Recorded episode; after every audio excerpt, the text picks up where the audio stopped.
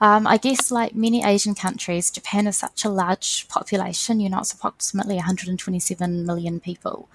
And as a result of this, they have a strong focus on, you know, prescriptive and highly structured education system. Uh, classrooms are quite traditional and low tech. So, usually teachers are surprised because you walk into a classroom in Japan and the desks are in rows. Um, you're not, you probably won't find many computers in classrooms. Sometimes there are still things like blackboards or overhead transparencies. So, it's, you know, our environments are quite different.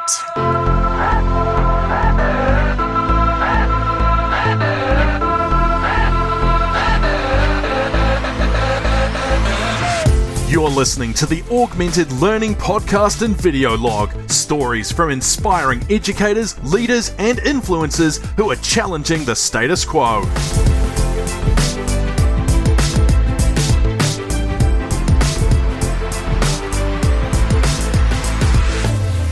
Today's episode is sponsored by My Study Series, an online learning platform supporting Kiwi teachers and students through NCEA.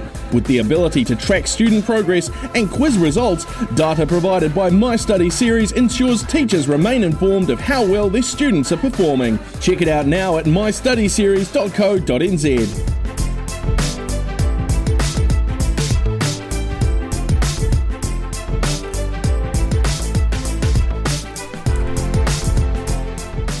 Kia ora everyone and welcome to episode 44 of what is now known as the Augmented Learning Podcast and Video Log, formerly known as the NZPE Teachercast.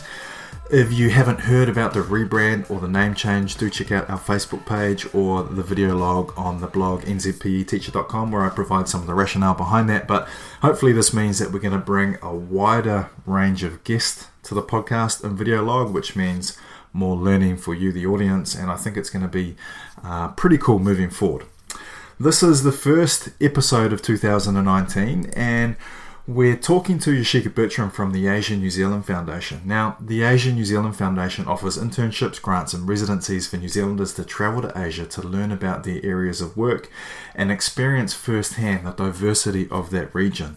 I'm very fortunate to be working with the Asia New Zealand Foundation in the coming weeks as we head off to Japan. There's a group of 10 physical education teachers as part of the Japan Sports, Sports Forum, which is all about Kiwis heading over there, experiencing the culture firsthand of sport and physical education in Japan, and being able to come back to New Zealand and disseminate that information to our colleagues, to our students, and to our community. So I'm very fortunate uh, that I have this opportunity. It's going to be a fantastic time. And Yashika from the Asian New Zealand Foundation, she's uh, our guide for the trip. So she um, does all the pre planning. We meet her over there and she takes us to all these awesome places uh, that we're going to visit. So we're hearing from Yashika today. So sit back, enjoy, um, and I'm looking forward to bringing many more cool episodes like this over the next few months. Yashika, welcome to the podcast. Hi, Carl. Thanks for having me. Now, before we get started, can you just tell us a little bit about your teaching experience and also your current role and its links to education? Sure. Prior to joining the Asia New Zealand Foundation, I was a secondary school teacher. I spent most of, most of my teaching career working at Otahuhu College in South Auckland, teaching health, social studies, and tourism. In my current role, I'm the education advisor at the Asia New Zealand Foundation. Uh, the education program works with educators to increase New Zealanders' knowledge and understanding of Asia. We provide New Zealand educators with knowledge, resources, and overseas experiences to equip their students to thrive in Asia. Uh, we take educators to Asia, such as this experience here on the Japan Sports Forum. We provide curriculum resources and we help bring Asia focused events to your schools. So what was it? What was it like teaching at Otahuhu? Was it um, how many years did you teach there for? Uh, about five years. It was good. I enjoyed it. Um, I really enjoyed having the mix of health and social studies. That was a nice. Um, I think the two the two probably work really well together, health and, and social studies. Yes, yes, they do. And I actually did, did you find that? Yes, I did. And I found that I actually ended up teaching some of my students for health and social studies, which was awesome. Did you get to do any um, sort of cross curricular approaches, say with those kids that you were teaching in both social studies and, and health? Did you manage to link the two together really well and get some learning like that? Uh, I'd like to say yes, but I can't think of any examples at the moment. And um, and just before I move on to the next question, Otahuhu College, what decile is that? Decile one. So what was what was the appeal in taking a position, going from teaching, where you're teaching in a decile one school, you're doing, say, health and social studies? What, what was the appeal in taking a position with the Asian New Zealand Foundation? Um, I've always been really interested about, um, I've always been really interested in learning about other cultures. Um, and I've had a particular fascination with Japan. So when I was at secondary school, I learnt Japanese and I went on a school trip to Japan when I was 15, and the experience was life changing. Um, and I guess in this, in my current role, I get to work with educators to help them um, teach their students about different cultures and inspire students to gain Asia related skills and knowledge and, you know, have experiences to go and travel to Japan or somewhere in Asia. Mm. You, you mentioned that, that, that you visited Japan and it was life changing. What, what was life changing about it? Um, I grew up in a small town in Waiuku, so that's oh Waiuku, nice. Yeah, yeah. So you know, we there's no McDonald's there, there's no traffic lights. so to go to Japan, to go to Tokyo was amazing. We stayed in a hostel, which was I don't know on like the fortieth floor of a you know building in Tokyo, and you'd look out and you'd see all the lights, and it was just amazing seeing all these different people, a different culture. You know, people were bowing. There were hundreds of Japanese people coming towards us when we were crossing the road. It was just really exciting and different. So by the time this this episode goes live, we are going to be about two or three days away from uh, heading to Japan. There's ten physical educators going to Japan for about eight days, and you're the lead of that trip. Um, you're the person responsible for getting us everywhere and making sure we don't get into any trouble. What's the overall purpose of this trip from the perspective of the Asian New Zealand Foundation? Sure. As many people will already know, Japan is the host of four major upcoming sporting events the Rugby World Cup, the Tokyo 2020 Olympics and Paralympics, and the World Masters Games. So, this is an opportune time for PE teachers to increase their knowledge and awareness of Japan. Um, we are providing this opportunity for PE teachers to visit Japan firsthand and experience Japanese culture and society so they are equipped to teach about the region um, in relation to the upcoming sports events with expertise, knowledge, and understanding. Uh, we want to inspire these PE teachers to incorporate more Japan content into their teaching, um, you know, and sharing their insights into Japan's approach to sport. So, for example, um, when the Rugby World Cup is on this year, then these teachers will be able to share their insights into Japan's approach to rugby. They can talk to their students about how Japan's approach to training is really different to New Zealand's approach. Um, we want them, we want the teachers to apply a Japan lens to their teaching, um, and it's also about increasing students' awareness of opportunities in Asia. So Japan may not be on the radar for Kiwi students as a place to study, play sport, or work. Um, and this, I hope, will widen those students' perspectives. Just anecdotally, what do you, what do you, how do you feel around? What's the general consensus around like our students at the moment and what their awareness of Japan and the opportunities there are? We have done some research on school leavers, on year 12 and 13 students, and that research showed that our students' knowledge and awareness of Asia is quite low. So we asked some general knowledge questions, um, some things like, you know, what is the major religion in Indonesia? And, you know, a lot of students did not know the answer to those questions. Um, but I think what's quite um, what one of the biggest one of the main findings we had was that New Zealand students think that Asia is important for New Zealand's future in terms of our economy and trade. but they don't think that gaining Asia Asia related skills and knowledge are important for their futures. So they're not understanding that on a personal level, gaining these skills and knowledge will open up doors for them for their future careers. That's that's really interesting, and, and I know we see a lot of our youth do the OE. They head to Europe, and I guess Europe is like a gateway to all those different countries that it's e- easy to travel through, and, and, maybe maybe language isn't as much of a barrier. But um, I think you raised some really interesting points then, and it's it's. I think it's funny that they acknowledge that it's important to our future, but then they're not heading there for any experience after leaving school. I think that's interesting. So I was going to say we just really want to change those perspectives. We want students to think Asia and to think about those opportunities.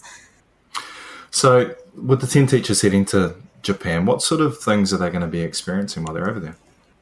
So, the trip has been timed to coincide with the Grand Sumo tournament. Um, this tournament is held only six times a year in Japan and only three times in Tokyo. Uh, the sumo is really exciting. It's quite a suspense filled, you know, spectator sport. It's such a uniquely Japanese sport that we had to include it in the program. Uh, we'll also experience other traditional Japanese sports such as judo and kendo, um, and modern sports like baseball and rugby. Um, while we're having a judo lesson or attending a baseball match, our teachers will experience aspects of Japanese culture. This could be things like bowing and etiquette associated with judo, or watching how Japanese spectators behave at games. So, Japanese spectators are known for being really courteous. Um, so, they do things like they'll pick up rubbish after games, um, at baseball matches. Uh, pe- the fans take turns cheering for their teams, so it's it's quite a different experience. And you know, experiencing that Japanese culture, I think it's kind of those cultural elements which students will be interested to hear about. Uh, we'll also be going to some Japanese schools to learn about how PE is taught in Japan. Um, and this year, we're actually heading outside of Tokyo to a Japanese city called Atsugi. Um, Atsugi is one of 12 Japanese cities which are dedicated as host towns for New Zealand during the 2020 Tokyo Olympics and Paralympics. Um, Atsugi's a really interesting city. They're really interested to deepen their connections with New Zealand during the Games. So they're doing things like sampling Fonterra products. They're learning how to cook bacon and egg pies so that they can welcome you know Kiwis wholeheartedly when they come as spectators or you know as athletes. So they're also hosting things like training camps for New Zealand athletes. Um, so I think that'll be quite a cool visit for the teachers. They call their project the Kiora Project, um, and they're just really keen to meet New Zealanders. That's going to be um, yeah meeting meeting those teachers is going to be really exciting. What what probably excites me the most about this trip, and um, I know I'm really fortunate that I've been selected to go on this trip. But first of all, is is that cultural experience and and seeing um, a culture that's just so different to ours. But the, the second thing I'm most excited about is a sumo tournament. Now, you when you went last year with the group of teachers, did you go to a sumo tournament then? Yes, we did.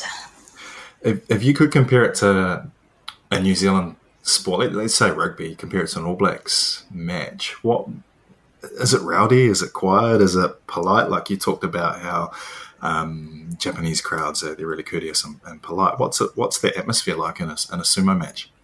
Yeah, it, it's not it's not really rowdy. So I think the thing about sumo is that there are heaps of oh, what would you call it? Um, so basically, you know, you have two sumo wrestlers who come onto the dohyo and they might stand around for a little while, you know, slapping their legs and then they'll crouch down and get into position and they will sort of try to psych each other out for a while. And during this time, I think that's when it's quite silent because everybody's just watching them intently to see who's going to move first. And then usually somebody will just pull a move really quickly, and then that's it. And so, you know, after that, people will be like, oh, you know, wow, that was amazing, or oh, that was fast, you know. And then once they leave, then there are quite a few rituals associated with sumo. So I think it, it's quite different. I don't know if I'd really compare it to rugby. So after a bout, I guess you'd call it, there is a person called a yobidashi, and they step onto the dohyo, and they have like a white fan, and they kind of wave it around. There are also some drum beats in the background um, and then you might get the next round of sumo wrestlers that will come. Um, when they have the the most the most prestigious sumo wrestlers, I think they're called the yokozuna. So they actually come and they walk around the dohyo, and then they stand up in a line, and then there are some rituals associated with that.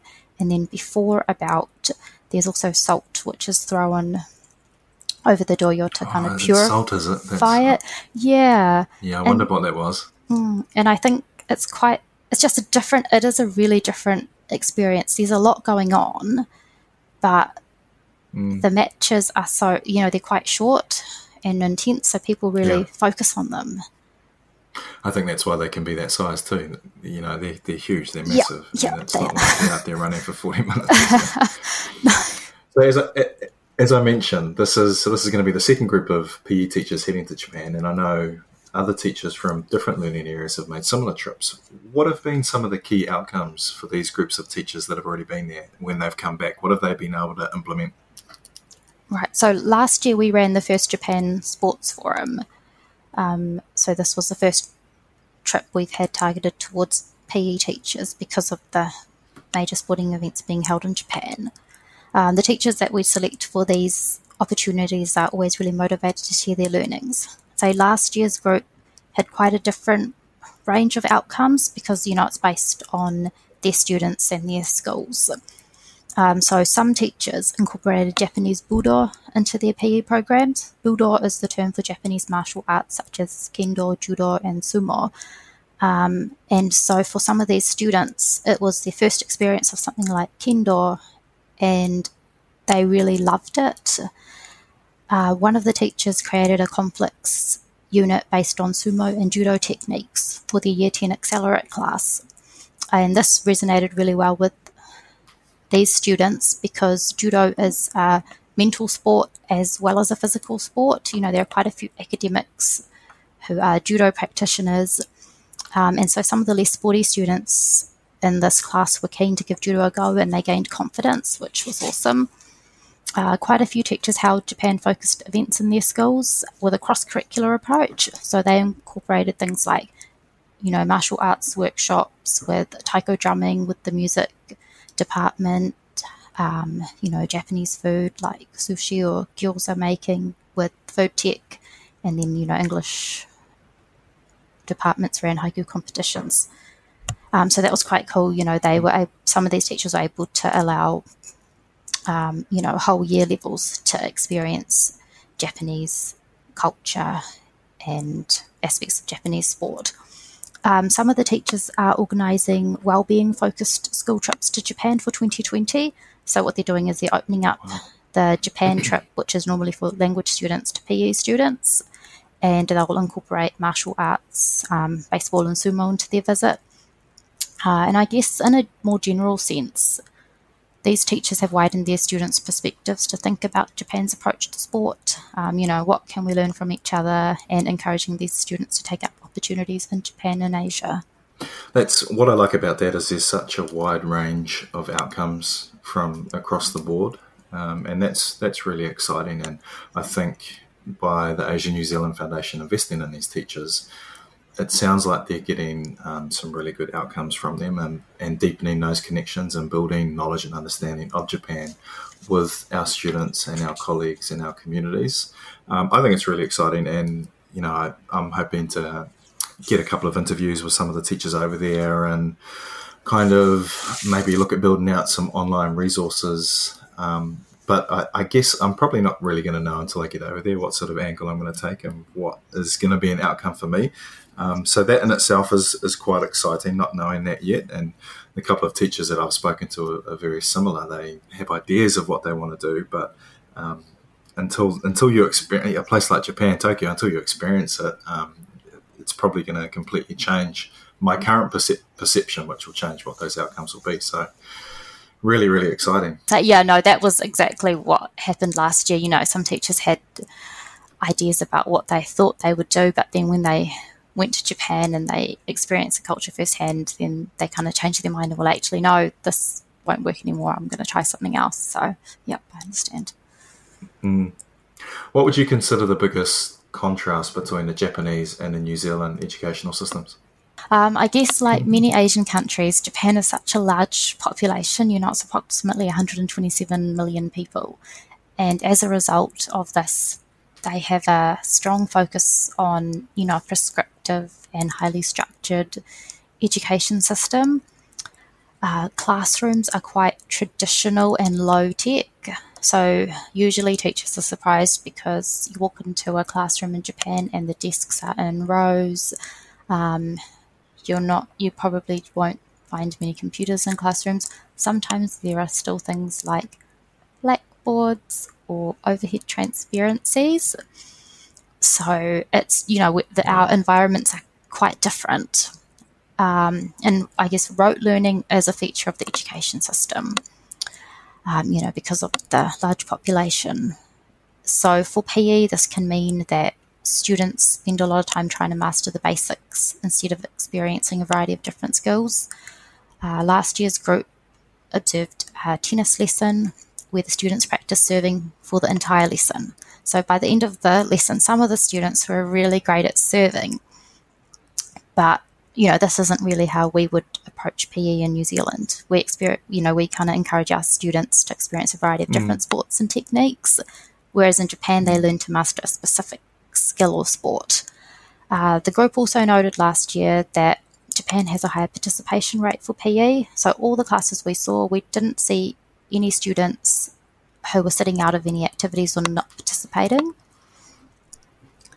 Uh, so I guess you could say that, you know, Generally speaking, in Japan, the focus is on mastering a specific skill and less focus on tactics and having game time.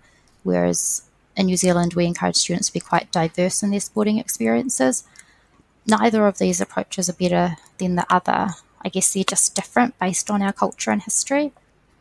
Yeah, I, I think that's a lot of what it comes down to. I think you hit the nail on the head there. Like, that that, uh, that almost like that mastery approach or that massed practice where you're jumping in and you're doing a skill over and over and over again until you've mastered it versus what we tend to do here in New Zealand is that more distributed approach where you learn something and then you get some feedback and you progress that a little bit and then you go get some more feedback and um, and then you, you mention the, the participation rates um, and I think again that all comes down to a, a, cultural thing. Like you look at our classrooms where um, the, I'm thinking of the word loose, but that's probably not the right word. But it's not as structured. It's not as tight. When our expectations of our students are not to conform to what we want them to do, it's to um, find their place in the learning experience that best fits them. Them, and for some of those people, it's it will be a mass practice, but for some people, need to learn a different way. Um, but that all comes down to culture. And I know you've mentioned before to us that um, we've got to try to go in there with open eyes and um, not look at some of these approaches they take and go, well, that's wrong. It's it's just different, and that's a cultural thing, and we have to be accepting of that and understand that, and and kind of compare and contrast with a, with with open eyes and be um, prepared to see the positives and the negatives of, of that. And I think that's pretty exciting as well. Yeah, I think, you know, both cultures have a lot to learn from each other. And last year's group could see, you know, things that we could learn from each other, positives and negatives from both sides. Um, you know, Japan, I guess, because they probably have about 40 students in their class, they don't really focus on differentiated learning like we do. There's there's been some great research around the perception of Asia and Asian people from a Te Ao Māori perspective. Can you tell us a little bit about some of the key findings of that research? Sure, our research found that Maori tend to have more positive views towards Asia and Asian peoples than compared to our perceptions of Asia survey of the general public. Uh, so the research shows that Maori feel most cultural similar links with Japan than compared to any other Asian nations. Um, so some of the similar cultural links that were identified between Maori and Japanese uh, in terms of manaakitanga, sorry, and kaumatua uh, so I guess any Kiwis who have been to Japan will be aware that Japanese people are great hosts. This can be likened to being hosted on a marae. Uh, respect for elders is evident in both cultures. Likewise, the focus on family.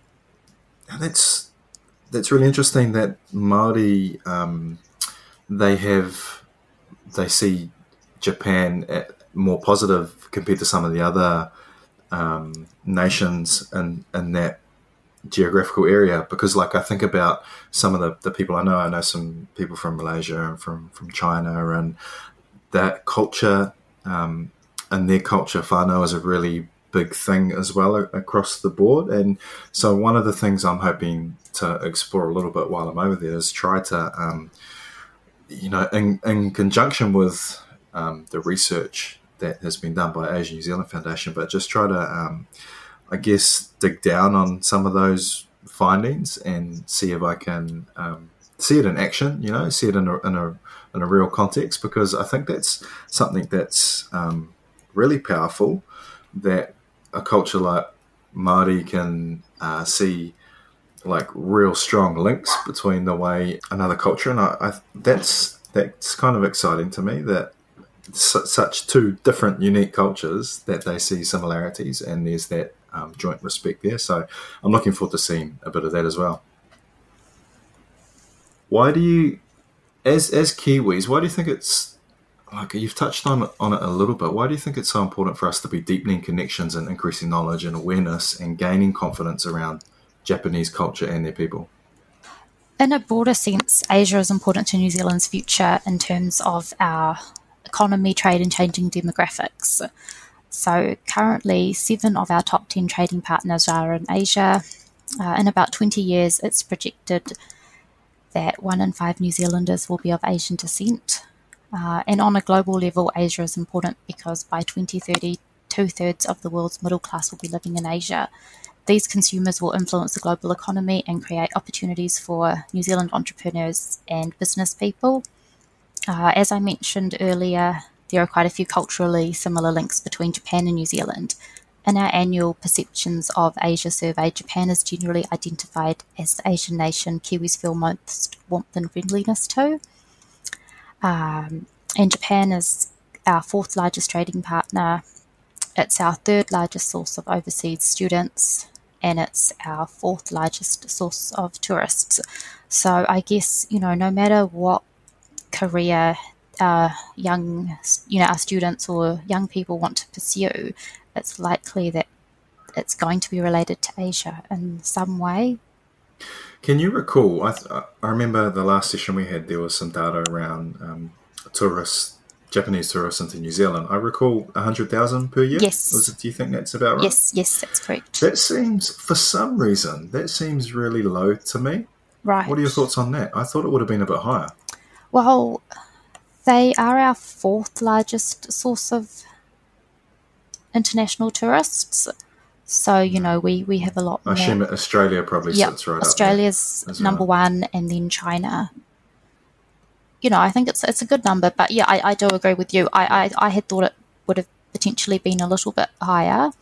Um, but I think what we heard um, the speaker from the Japan embassy said that it was actually the two way travel, so the amount of New Zealanders travelling to Japan and the Japanese travelling to New Zealand, that together those numbers were actually quite high.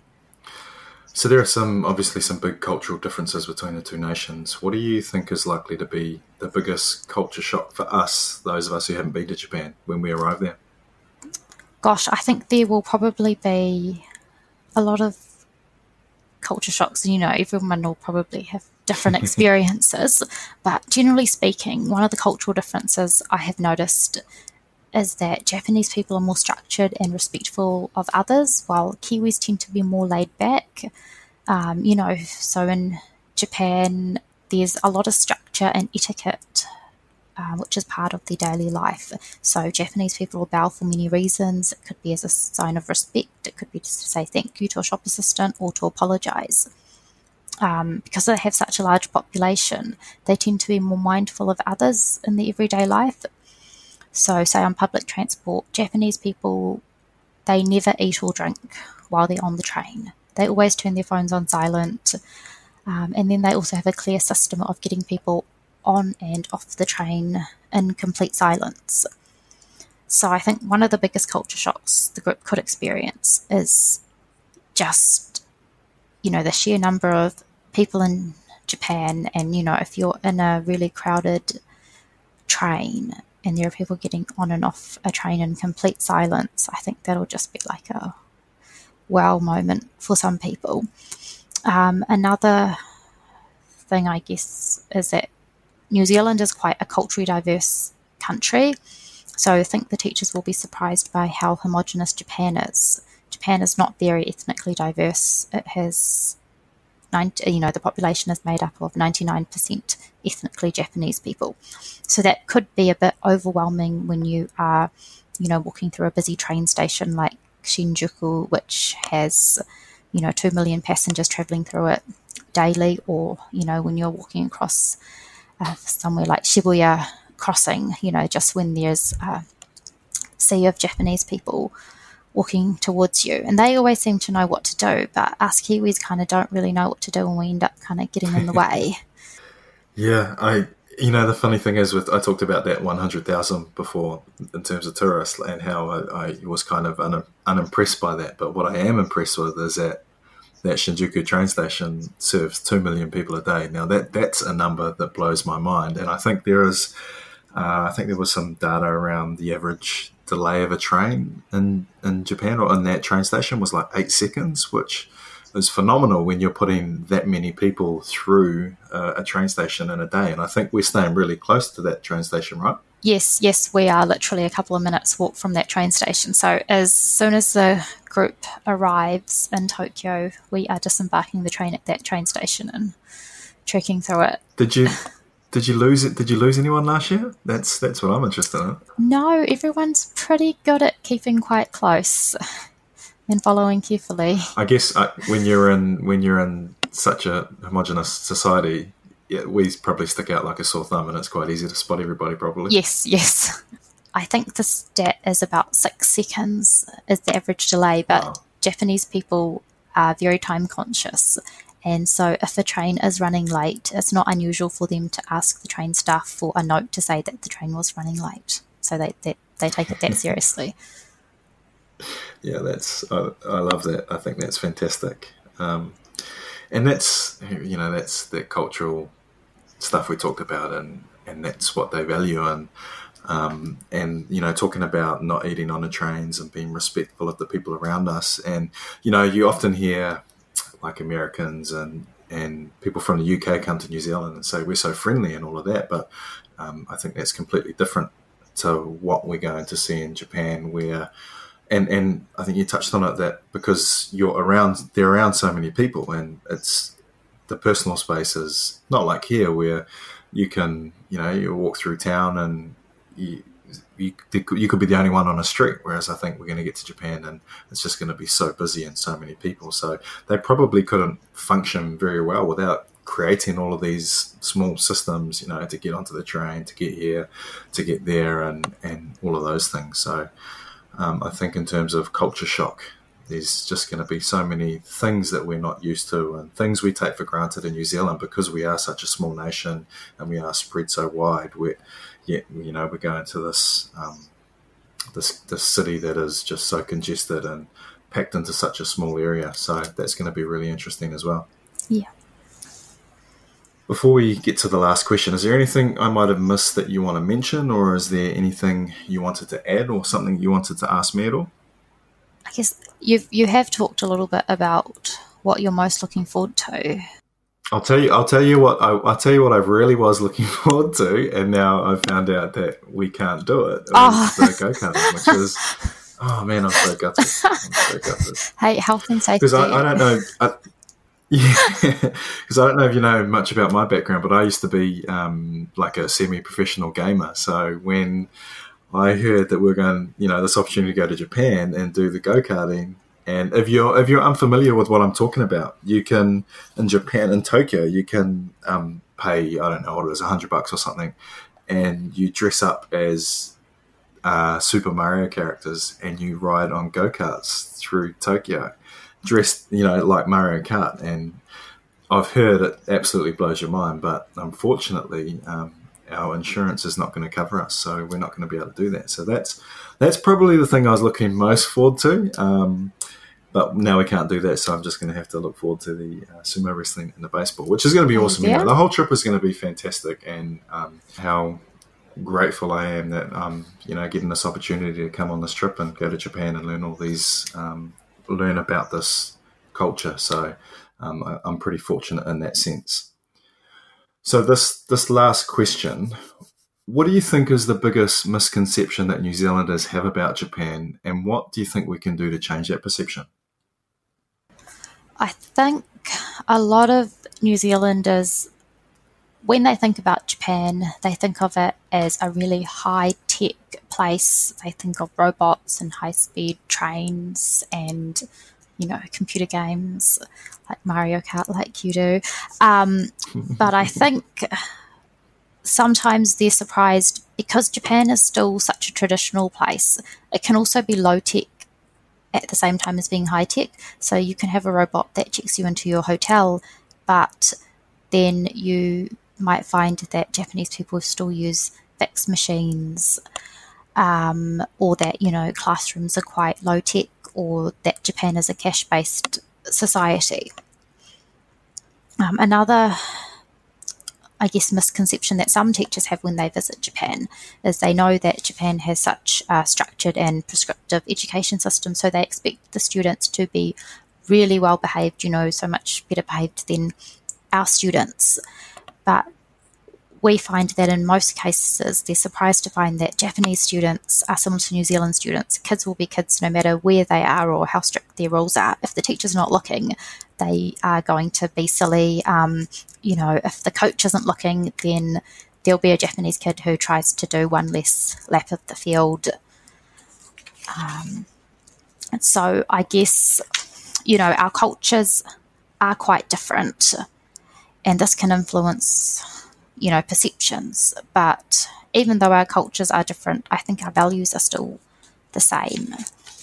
Um, and to change perceptions, I would encourage young people to travel to Japan to experience the culture firsthand, um, observe the culture and the people without making judgment. Uh, for young people, gaining cultural competency will open up doors for New Zealanders to thrive in Asia. Um, this could be spending a semester studying at a Japanese university, could be taking part in the Foundation's internship program, it could be playing rugby in the Japanese Corporate League, or working for a company in Japan. The options are endless. Yeah, yeah, I, I, I, I like that, and I think part of by us going over there is that we can bring some of that knowledge and information back around those misconceptions and help spread some of that, um, you know, what Japan is actually like and what some of those differences in perceptions are. Um, and that, that low tech one really surprises me because that is probably the biggest misconception I think I would have had is that, you know, I, I grew up thinking that Japan was this just big tech society and um, what I've learned in the last six weeks is that it's it's far from that. Sure, there's there's pockets of it and all of that, but you know they they tend to stick to their old school flip phones and um, some of that those other things you mentioned around the classroom is it, that's fascinating because it, Japan have always like movies and TV. Japan is always portrayed as a high tech society. So um, to hear that it's not quite like that in some areas is really interesting and, and something that will be interesting to observe firsthand. Yeah, I think it'll be interesting to see how they ha- how they kind of have low tech and high tech kind of sitting next to each other. So you can have, you know, yeah. a temple with the Tokyo Skytree in the background. Um, yeah, it'll be quite interesting. Stuff like that, yeah. Hey, I just wanted to um, thank you for taking the time to have a chat about this upcoming trip. Um, you know, it's like eight o'clock at night, so you've you know you've taken time out to share some of your experience and your knowledge. And I guess moving forward over the next week or so, um, you're going to be responsible for looking after us and showing us all of these amazing things. And um, I'm really grateful for having your experience there to be able to guide us and, and show us some of these cool things about Japan and Tokyo that uh, we're going to be able to bring back to our community. So I really do appreciate that. Thanks for having me. I'm really looking forward to going to Japan with you and the other 9PE teachers. All right. Thanks, Ishika. Cool. Thanks.